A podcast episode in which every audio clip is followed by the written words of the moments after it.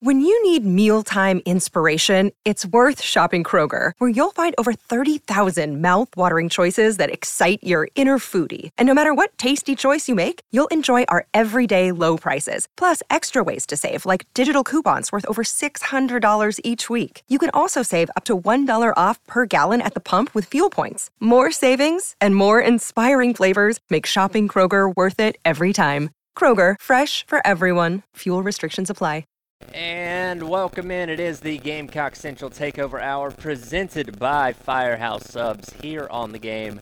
Tyler Wes and Chris broadcasting live as we've been since 9 a.m. this morning out at Steel Hands Brewing in Cayce. Another hour to go. Got some basketball tickets to give away in a little bit. Got more football tickets to give away, so keep it locked right here on the game. And we also going to continue to preview what's coming up this weekend between the Gamecocks and the other Gamecocks from Jacksonville State. Uh, guys, I wanted to start off with this. Yesterday, of course, we heard from coordinators as we always do, and uh, Dowell Loggins w- was asked a question in reference to Nyck Harbor, who obviously has had to step up into a more prominent role in the receiving corps given all the injuries to guys like Xavier Legette, Juice Wells, and Ahmarean Brown. And he was asked, what's a pro comparison to Nyck Harbor, given the fact that Dowell Loggins has spent the majority of his career in the NFL and uh, had some uh, a couple of interesting comparisons, not direct ones, but some guys that he could maybe reference a little bit in uh, in reference to what he sees out of Nyck Harbor. Here is what Dowell Loggins had to say yesterday about Nyck Harbor and his NFL comparisons. It's like for Legette, like the guys I've scouted, like DK Metcalf reminds me of him, and, and Nyck is so unusual from an aspect of. Um, you know, he's a track guy that's um, learned how to play football, and he's getting better every week. And he's big and he's fast, and there's not there's not very many humans on the face of the earth that are his size with his speed. Um, and then you and there's not many kids that have his type humbleness as well. So from that span, I, I think he's very unique. Um, and so it's hard for me to say like, hey, he reminds me. I had Moss in Tennessee for a little while. Um, who was a big, but they're different type movers. Like Moss was a very easy mover, uh, with elite um, ball skills and ability to play above the rim. Alshon was that way. He was an easy mover that uh, had elite ball skills. This kid is a build to speed, long striding, powerful, um, powerful kid that's um, that's strong. He's just built differently than most people that you come across. I think that's why everyone's so intrigued with him. I think that's why we get so many questions about him because uh, I remember going out in pregame warm up and uh, drink uh, Eli Drinkwitz comes up. He's like, "Golly, look, that guy's impressive looking." Um, he's just built different. He looks different. He moves different. Um, he's got a lot of work to do as a wide receiver, but like a comparison, it's a very u- unique comparison. So I would, I don't have one guy. I'm like, hey, he really reminds me of him because his his background and size, highway speed is so unique. Yeah. So that, of course, the voice of Dowell Loggins. South Carolina offensive coordinator. And so, Chris, I, I thought the most interesting thing about anything that he said there was there really wasn't a comparison. Yeah. You Unicorn. know, he, he was talking about, he mentioned Legette and DK Metcalf, mm-hmm. right? Mm-hmm. Like, I, that, that caught me a little bit off guard when he initially said it, listening to the press conference yesterday, but I think he was just kind of recalling, oh, I've made this comparison with Xavier Legette, really there are no specific examples that we've you know we've talked about Nyck Harbor being unique to South Carolina, but you're talking about a guy who was in the NFL forever and he's sitting there saying, "Look, there's not really a direct comparison for this guy in terms of what his just natural ability is." And, and but also kind of threw in the the thing we've talked about. Hey, he's worked very, very hard to develop those wide receiver skills because sometimes we do get caught up with wide receivers and hey, he's big, he's fast, he's explosive, but catching the football and ball skills and knowing how to adjust when the ball is in the air, all those things are huge parts of what you have to do to be successful at that position. So for me, it was interesting to hear a guy who's just been around the game for so long, is a student of the game, often gives actual detailed answers to just sort of say, hey, you know, here were here were some great receivers I was with, but they don't really necessarily directly compare to Harbor's skill set. Yeah, you, you could kind of see Loggins, str- and I don't mean this in a bad way, like struggling to come up with a comparison. He finally landed on, hey, there, there's really not one. And I think he was just kind of naming some guys who are big guys who've had success. You know, Alshon Jeffery, you know, he's a bigger guy. Randy Moss, bigger guy. But Nyck is not exactly like those guys. And he kind of drew that line of, you know, Alshon and, and Moss in particular were kind of easy movers whereas Nyck's a, a different type of runner. You know, you, you, think about a sprinter. Watch Nyck Harbor on the track. You watch him run a, a hundred meters, right, or a sixty, and you go, "Gosh, is he is he really moving?" Yes, he is. like he's moving extremely fast. He builds the speed, and so for him, like if you put him in a straight line, there's no doubt he can build the speed and he can run past somebody. But as we know, being a receiver is about so much more than that. You know, and I remember us talking to Charles Power at On Three, and he watched Nyck a lot of times, and, and Nyck is someone that Charles Power said, I believe he said, Wes, he went as strong as like we have not seen this size to speed ratio ever in a recruit, and Charles has been at it a while. That's a mouthful. There's a lot of big guys that can run. And to have somebody who's 6'5", 230, 240 running 10-2, 10-3, you just simply don't see that. Um, now, with that, that that's obviously a very unique skill, um, but there are other ones that you know he doesn't have as much of that he's had to build up to. Right, just learning how to play receiver, stop and start, running routes, um, spacing. I mean, there, there's a lot of different things that he's had to continue to learn. To his credit, you know, you can see him becoming more and more comfortable and kind of leaning into some of those aspects. Yeah, I think the uh, also a great point. I mean, Loggins has a great just feel for um, where he is as an offensive coordinator and why you're going to get questions, and I think it's just a a sharp dude.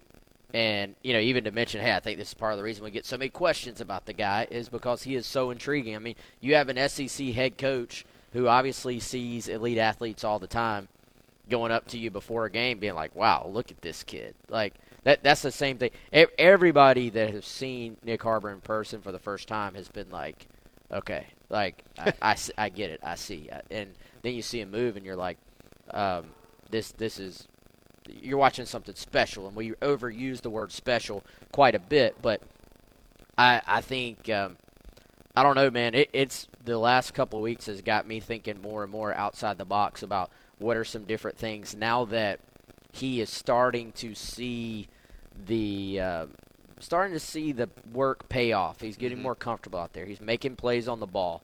And Loggins had some great comments in there as well about, hey, he drops the very first pass of the game, and he is down and he's sad. He's upset.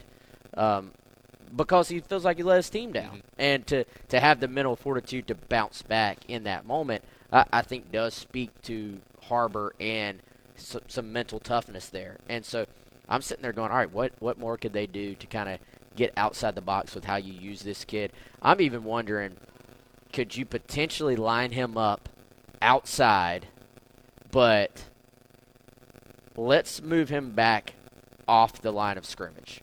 So, um, but but deeper than traditional wide receivers are, and then let's let him kind of like in the arena football obviously you can't start moving forward before the ball is snapped but let's let him get ahead of steam before he gets to the line of scrimmage before there's any contact from a cornerback and let's see if a cornerback can deal with that size that guy with a head of steam coming at him at the line of scrimmage. So like I, I think there's some different things you could get creative with the the further along he becomes as a wide receiver the more things you could potentially do with him. Yeah, and it goes back to being comfortable. I mean, we saw um, the, the pass play to him that was technically a run, right, against A&M. I mean, we haven't seen that before out of, out of Nyck Harbor, being behind the line of scrimmage, catching that ball, and kind of allowing him to get the football and maybe get ahead of steam, you know? Instead of run, route, catch ball, it's back up, catch ball, run, right? So a little bit different. And we still have not seen Wes the the thing that everybody wants to see. We haven't seen the Nyck Harbor just lines up outside, runs past somebody. Spencer Rattler uncorks a Spencer Rattler football down the sideline for 50 yards. Harbor catches it, runs for a touchdown. Right, that's what everybody wants to see. And certainly, We would all love to see that.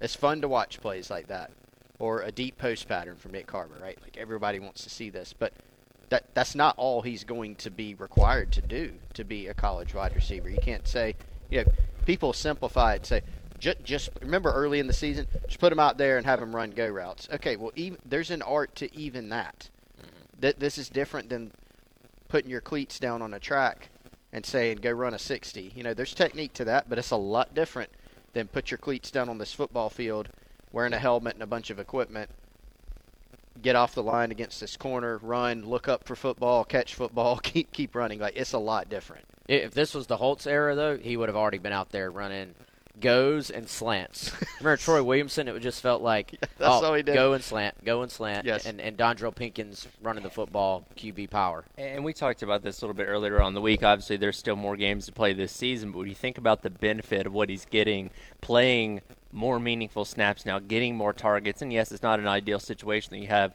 uh, your top really three receivers down with injury right now, but this is going to prove so beneficial to him next year when he is going to be asked to uh, step up in a more expanded role, having these great reps for you know the A and M game, Jacksonville State, and however many more games he's going to be asked a lot of out of these next couple of weeks. Yeah, no, no doubt. For all these young guys that are getting to play more and more, and for various reasons, doesn't matter the reason. You're getting to play, you're getting reps. There is nothing in the world like game reps in front of a crowd on ESPN, TV cameras, people asking you questions about it after. There's nothing that can replace that, no matter how much you practice. I think so. This this is all going to go a long way for him. It's all going to go a long way for building confidence. I think moving forward, and frankly, as players build confidence, coaches build confidence in those players, and that's when you can sort of get more and more comfortable dialing things up for him. And I thought it was interesting as that game went on last week against A&M. They were looking to eight, like they were looking to Nyck Harbor. He was a primary target in some of these situations, which I, I think speaks to the growing confidence that the staff has in him. Also, I want to mention easy mover. Yeah. Adding that one to the lexicon of scouting. There's all these different scouting phrases that coaches use, and I don't know if I had Alshon out of high school in the easy mover category. I had Shaq Roland. And Shaq he is, is Shaq is the, the definition. the easy mover. I- I'll say this much, and obviously you guys have been around these players a lot more than me, but I got to see Alshon walk through the press box when he was being honored a while back, and you look at him like just a genetic freak. I mean, this guy's a monster. And seeing Nyck Harbor, funny enough, here here, at Steel Hands at the preseason kickoff party, I had the exact same thought. Like that guy's just a freak of nature playing the wide receiver position. So obviously a little bit different, and we'll see what you know Nyck Harbor uh, becomes as a wide receiver. But that's at least one comparison I could draw between those two. Yeah, I just my my final take on this is just there there is no actual comparison though. Like there there's nobody like at least as far as I know of, nobody involved with South Carolina that you look at and say Harbor this guy. Cannot draw a line. There there there like else. Mario Anderson, Mike Davis, I think. But Nyck Harbor, he he, and if he keeps improving, who know, who knows what he's going to be, you know. But I, I think he's one of one when it just comes to the size speed combination. Absolutely. We're excited to see what he can do this weekend against Jacksonville State. Take a look at some things defensively, hear what Clayton White had to say. Coming up as the Gamecock Central Takeover Hour presented by Firehouse Subs rolls on live out of Steel Hands Brewing in Cayce going until noon here on the game. Also, Dave, sorry, I'm going to call for cut nine.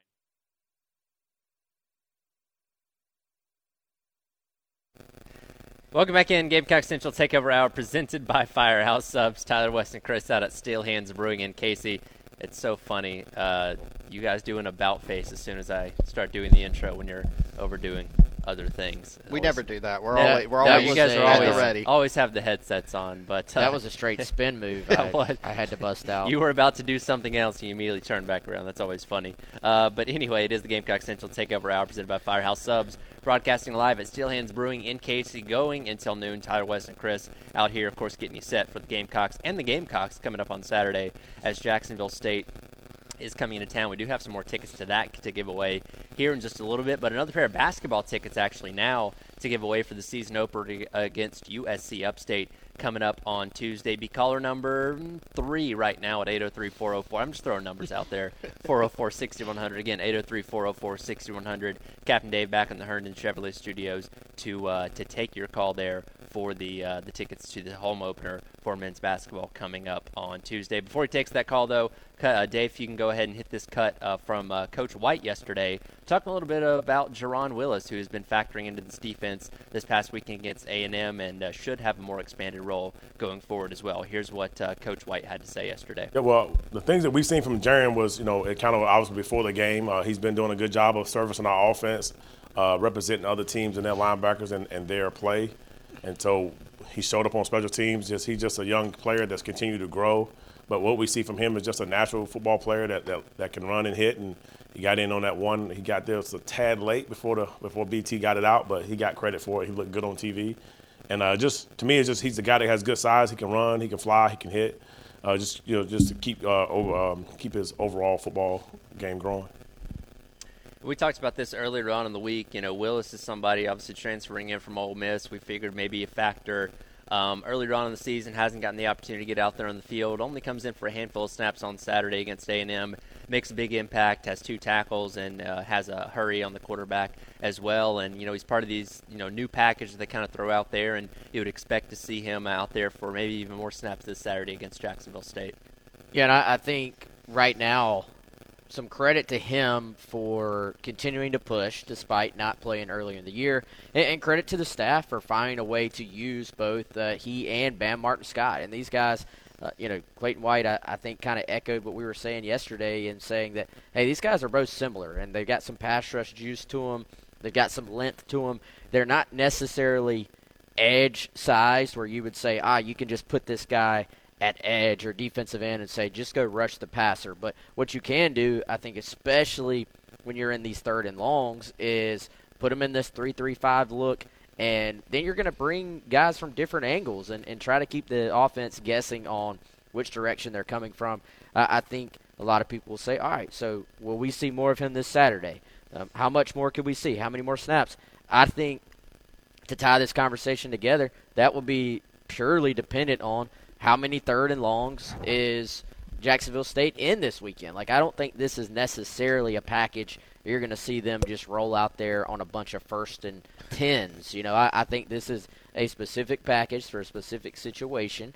And, you know, they may experiment with it a little bit if they're looking out there saying, man, we got to get a little more speed on the field against this spread formation that you're going to see from Jacksonville State. But for the most part, this is designed to get athletes on the field and to get pass rushers in multiple positions on the field. Yeah, and you know, earlier in the season, as Clayton White alluded to, you know, this is a guy that was just doing a lot of scout team work for you. So, you know, simulating the other team's linebackers, and with his athletic profile, probably something that he was pretty good at. But he continued to flash. You know that this week, him being in the game when you saw him out there, in one way it was a surprise because it was literally, I think, guys, the first snaps he played this year on defense or special teams. But Shane Beamer had mentioned uh, before the A and M game, I think the week before too, uh, before the previous game. Hey, this is a guy that's been flashing on our scout team. He's been doing some good work on special teams, and so he got that opportunity. As you said, Wes, different type of matchup. A and M more of your kind of traditional style of offense versus playing a you know tempo zone read team. Um, but if you can get into those situations, you know if you have Jacksonville State in a third and long playing again an athletic quarterback, playing a guy like Jaron Willis makes some sense. I mean, they the players seem to like the package. We saw it some. They had some success with it. So we'll see. But I, I totally agree with Wes. Dependent on the situations that you can create because it's a situational package right now. And I think sometimes when we talk about rotations and who's playing what and what player is in a game, and sometimes you do kind of lose a little bit of sight of, hey, the the way the game has flowed is going to determine some of these rotations, and I, I think that's the case at times when you start talking about running backs as well. Well, how many carries did this guy get? Well, hey, we were down in this game and we had to throw the ball more. Or the other side, look at the Mississippi State game. They just said, look, we're going to force feed Mario Anderson and, and get him going and try to develop this running game a little bit. So game flow, opponent, matchups, all these things are, uh, you know, hev- heavily factor in to all the other little details that go into a game. And the the beauty of college football, one of the best things about college football, is it's not like the NFL where for the most part you're going to see pretty similar schemes every single week. You're going to see a diverse range of opponents and approaches and schemes from week to week. And uh, this week, a, a, a, pretty unique one uh, in Rich Rodriguez's scheme. And, and, again, we talked about this earlier in the week as well. You know, Jaron Willis has several years of eligibility left, so he's somebody that can obviously factor into this defense for a while. And good to see him finally getting the opportunity to get on the field, even in these uh, kind of limited roles so far. Yeah, I mean, explosive kid, and I think he can build off of this year. Like I, I think look at you know, look at Debo Williams and, and kind of his trajectory at South Carolina. Not that this is exactly the same. Debo was playing more of an actual backup role. So this is 4 2 5. You're learning the entire defense, you're learning the entire scheme, and we trust you to go play a backup role Debo did that well for a couple of years, and now he moves into a starting role. Uh, I think for Willis, it's more like, hey, right now we're going to use this package to get you on the field, but use this to build confidence. Use this to show that, hey, you're a guy ta- physically talented enough that we have to find a way to keep getting you on the field. I think you go into this next offseason and try to figure out going through spring, going through all the meeting time you're going to have during an offseason, can he get himself then in a position to go be one of South Carolina's true linebackers in the 4-2-5 and compete for maybe not a starting spot but a rotational spot in that group. And I got to wonder if we see him more on special teams. Like does that role expand because as we know there's still some unsettled spots for the Gamecocks on special teams. Some of those personnel losses from last season have been felt this year. And you know, Pete Lembo has he didn't speak this week, uh, but he allude, he has alluded to multiple times that the kick return team, for instance, has not been nearly good enough for South Carolina. We've actually they actually have not been that good at all on that particular unit. Others have been quite good, you know, and, and we saw last week they, you know, should have had a, a, a fully blocked punt, but they they've been good in, in some areas. But Jaron Willis actually against Texas A&M, he did play a snap on the kick coverage team and then he was out there on field goal slash extra point block as well. So does that role expand with his athletic profile and as he continues to come along? And we'll see how he factors in against Jacksonville State upcoming this weekend. Of course, tomorrow on the Gamecock Central Takeover Hour presented by Firehouse Subs, we'll do buy or sell as we always do on Fridays for a game. And it is sponsored, as always, by our friend Kendall Walsh and everyone over at Better Homes and Gardens Real Estate Medley. Yes, the Dwell team at Better Homes and Gardens Real Estate Medley great people. We had a fantastic time out there. I guess that was about three weeks ago now, hanging out with them over in West Columbia. And uh, guess what, guys? You don't even have to go hang out with them, although I'm sure they would love to have you over for some coffee and some donuts. But just give them a call, 803 414 3590, or check out their team at dwellcolumbia.com. Also on Instagram and Facebook at Dwell Columbia. That's D W E L L Columbia. And essentially, if you are buying, selling, or investing in real estate in the Midlands, they want to help you by giving you the absolute best customer service you could possibly have. And if you're a Gamecock fan listening, which most of you are, you'll be happy to know that Kendall used to work for the Gamecock Club. So you may have even met her at some time along the way. She's a Gamecock fan all the way through and through. We'll definitely be watching South Carolina this weekend as she does every single football game. So if you're a Gamecock who wants to support Gamecocks, Hit up Kendall Walsh and the Dwell Columbia team at Better Homes and Gardens Real Estate Medley today. Again, 803 414 3590. She's going to take a daunting process and make it easy for you. Very cool thing happening this Saturday during the Jacksonville State game. Going to honor the 2010 to 2013 South Carolina team uh, one of the most accomplished groups to ever come through South Carolina. We'll touch on that a little bit coming up. Listen to Gamecock Central Takeover Hour presented by Firehouse Subs live at Steel Hands Brewing in Cayce, going until noon here on the game.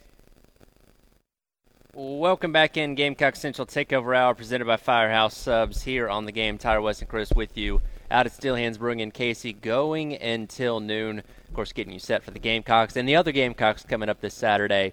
Uh, kickoff at noon, which you can listen to right here on the game pregame coverage starting at 7 a.m. with myself and Terry Ford for Gamecocks game day. Another edition of the Lawyer Lisa Special Teams Touchdown Contest rolling over to yet another week. $900 up for grabs if South Carolina can get a special teams touchdown this weekend against Jacksonville State.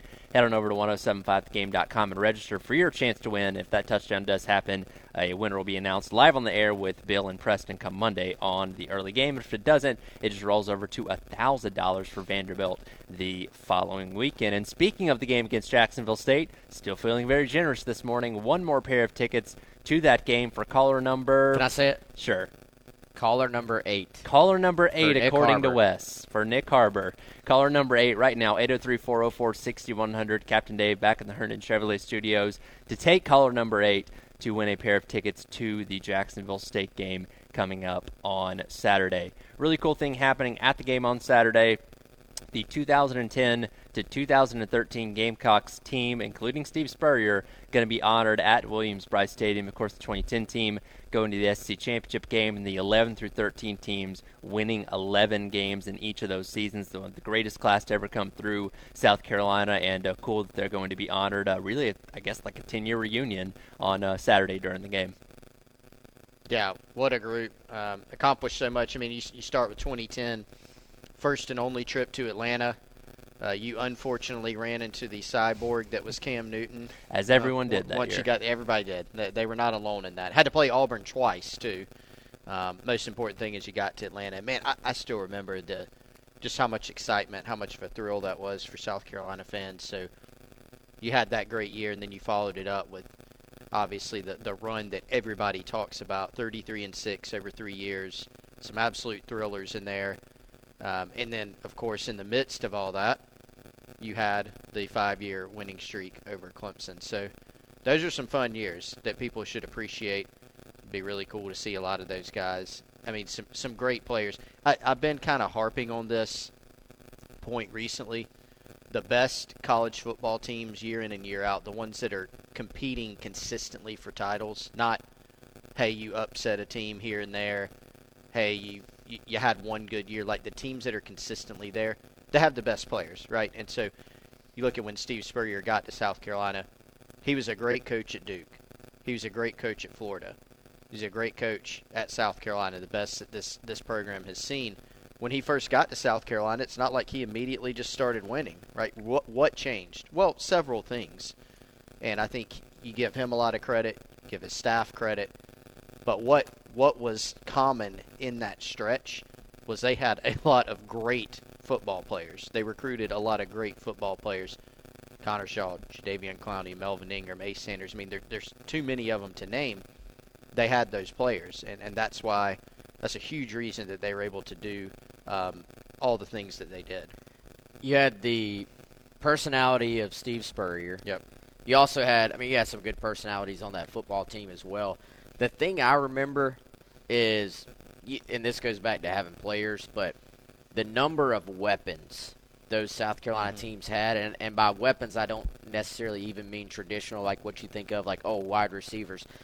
Just the fact that if they were in a game, and, and they had some games where, you know, it was kind of, uh, it's a little bit closer than I thought it would be and they found a way to win a lot of those games because they had so many options. I remember, um, you know, some games, and w- what year did they go to UCF? Uh, there was a it was a game in Orlando. Was that The Blake- 2013 the Blake or Bortles game? 24 That was 2014, actually, right? So that was after this group. But uh, point still being, they struggled in the first half, and you know what they said?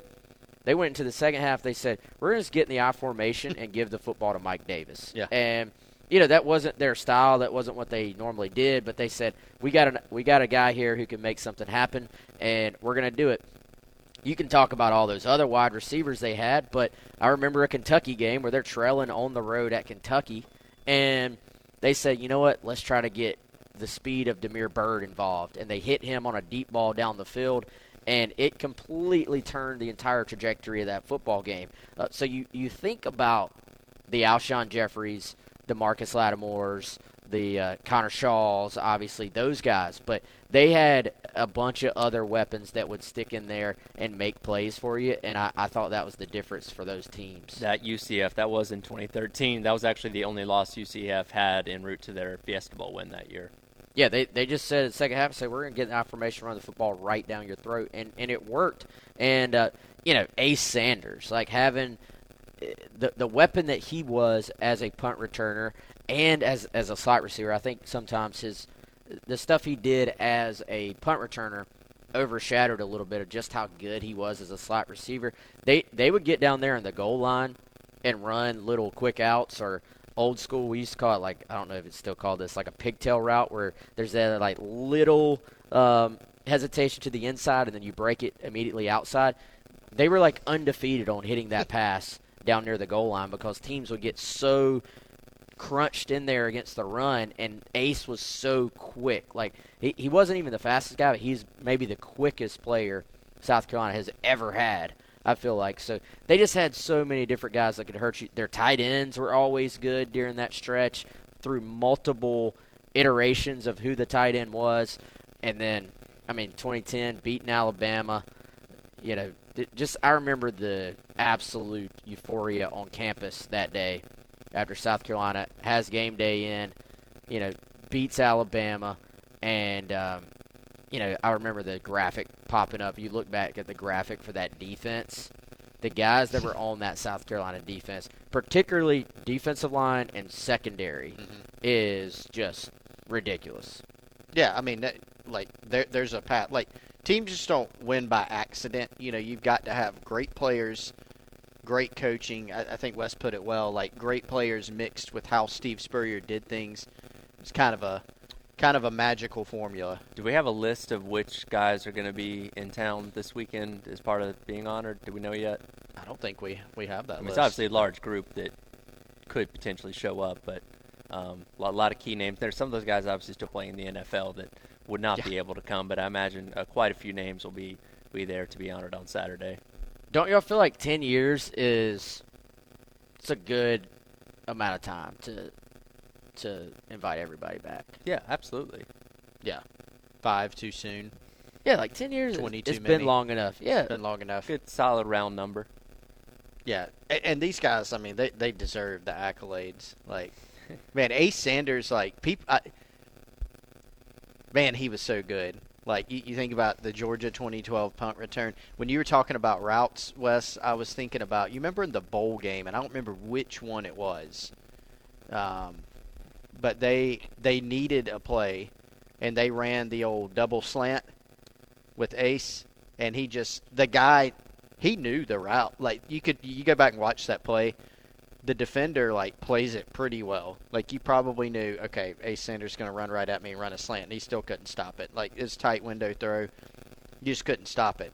Um, the play against Clemson in uh, what was that 2012 when you're on the road, catches the ball over the middle, makes a couple Clemson defenders collide, hit themselves, beats another guy on an angle, it, and they just had they just. It's a great point Wes made. Like they just had so many guys, even if they weren't like super dynamic. I mean, you had Nicky Jones out there, you know, just running great routes, smart guy, knew what he was doing.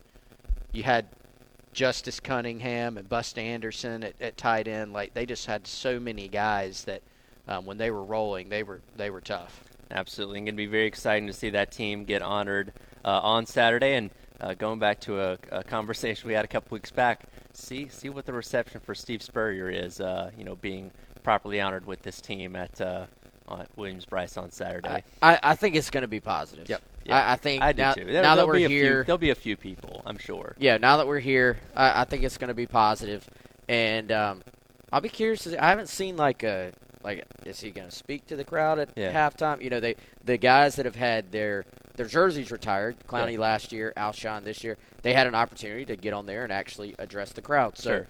I I imagine Spurrier may have something to say. Sure. Uh, I don't know. We'll see. Well, hey, Spurrier, if you're in town, come hang out with us tomorrow for the Gamecock Central Takeover Hour. We'll let you speak as much as you want. True. I mean, he can he can run the show if he wants. that's, that's I, right. You know what we really need is the Spurrier Grill. Like I, I hear that yeah. it's going very well in Jacksonville. They're starting to try to build up the area around right. Williams-Brice Stadium. We still don't know what all that's going to look like. Pop one in there. Why franchise not? that thing. Spurrier Grill. Yeah. Again, excited to see the 2010 2013 team get honored this Saturday uh, at Williams-Brice Stadium. We'll come back and uh, wrap up today's edition of the Gamecock Central Takeover Hour presented by Firehouse Subs. Talk a little bit of recruiting ahead of Saturday uh, as we're broadcasting live at Steel Hands Brewing in Cayce going until noon here on the game. Welcome back in Gamecock Central Takeover Hour presented by Firehouse Subs. Tyler Wes, Chris, along with you. A few more minutes broadcasting live out here at Steel Hands Brewing in Cayce. Of course, the Gamecocks and the Gamecocks squaring off this weekend at Williams-Brice Stadium. Uh, got some visitors as well as far as uh, recruiting goes, including a pretty notable one as far as the offensive line goes. And uh, David Sanders going to be in town this weekend. Yeah, that that's the plan. From what we've been told, David Sanders, a guy who is probably a familiar name for a lot of recruiting followers out there, and if you're not, he is arguably, depending on where you look, number one or number two offensive tackle in the country. Five star guy or high four star guy, and just another in this long list of 2025 top offensive line targets that South Carolina has been able to get on campus. We we don't really have a list yet as far as other names that might be there this weekend, but as always, we'll we'll probably have something for everybody either today, sometimes as early as today, but definitely by tomorrow. But this is going to be one of those games. Generally, noon kickoff. It's very difficult for players from out of state to get there just because the logistics. A lot of them are playing on Friday night and then having a noon kickoff. Well, normally a, a game like this is more in-state or sort of neighboring state heavy it probably won't be the biggest list of names, but there will be some key guys there almost every time. And I, I think for South Carolina, that sometimes gives you the chance to sort of focus on a, a few guys. And, and certainly for David Sanders, who they've been in on for a long time, they've prioritized him for a long time. It feels like it's been a while since he's been on campus, so they're going to want to, of course, uh, try to, to make a push there with him. Competition's big for that one. You know, I mean, he's got you name it, Clemson and North Carolina, Georgia, Alabama, et cetera, et cetera, on and on. I mean, being one of, if not the top offensive tackle prospects in the country. And Wes, this is an area, the offensive line. Uh, we, we've talked about it honestly more than I would have liked this year uh, for for different reasons. But man, the offensive line recruiting for the Gamecocks, that was an area you knew had to improve and there's the proofs in the pudding there that they've done that, right? You even look at the 2023 class, you see how things built and the guys that they landed. You've got two of them playing as freshmen and playing well. Uh, you got another one who was probably the main one that was going to play, who has not been able to play, Marky Anderson, then Jatavia Shivers, coming along as well. You look at the 24 class, you got a couple, a few guys from in-state, but Josiah Thompson, Blake Franks, and Cam Pringle. Thompson being you know, a five star according to On3. The other guys being highly rated guys as well. And then you look at 2025 and some of the early work that they've done. That the staff's done a really good job. It's been a team effort really between Lonnie Teasley, Greg Adkins, Taylor Edwards, Sam Survey, all on the staff doing a fantastic job of getting guys in early on campus. Sanders is one of those, and there are others. And so for a fan base that's been hungry to get you know some big time offensive linemen in. When are we going to have a dominant O line? I, I think a dominant O line in 2023 and beyond is kind of a college football myth. Like there's not a lot of them out there if there is one, but there there are some good offensive lines out there, and you see what South Carolina is doing, stacking talent. That's obviously going to continue to be critical, and there's some encouraging signs there on that front. Yeah, I think the other thing to remember there, man, is even though, and I guess South Carolina kind of bucks the trend here, you typically have to wait a couple years before your big time O line class really starts yeah. to make a major impact on, on your team. Now, for South Carolina, they're going to be, I would say, just exponential benefits to having Troball and Tree Babalade go ahead and go through those growing pains this year.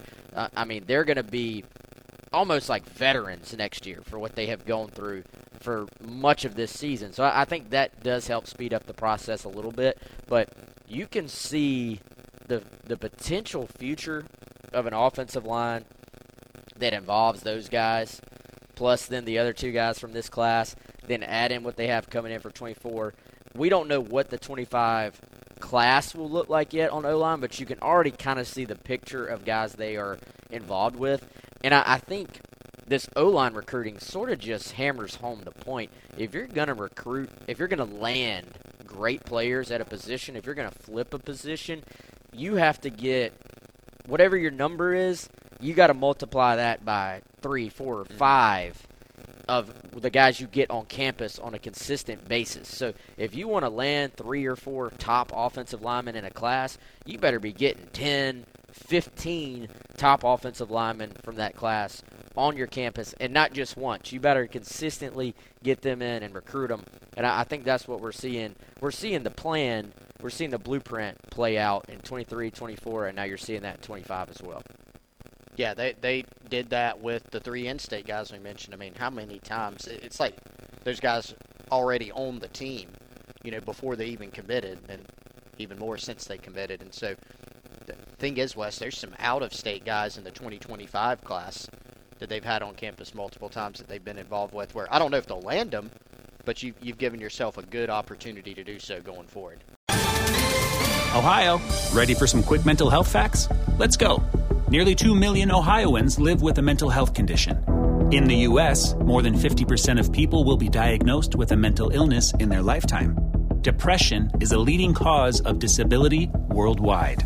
So, why are some of us still stigmatizing people living with a mental health condition when we know all of this? Let's listen to the facts and beat the stigma. Ohio, challenge what you know about mental health at beatthestigma.org.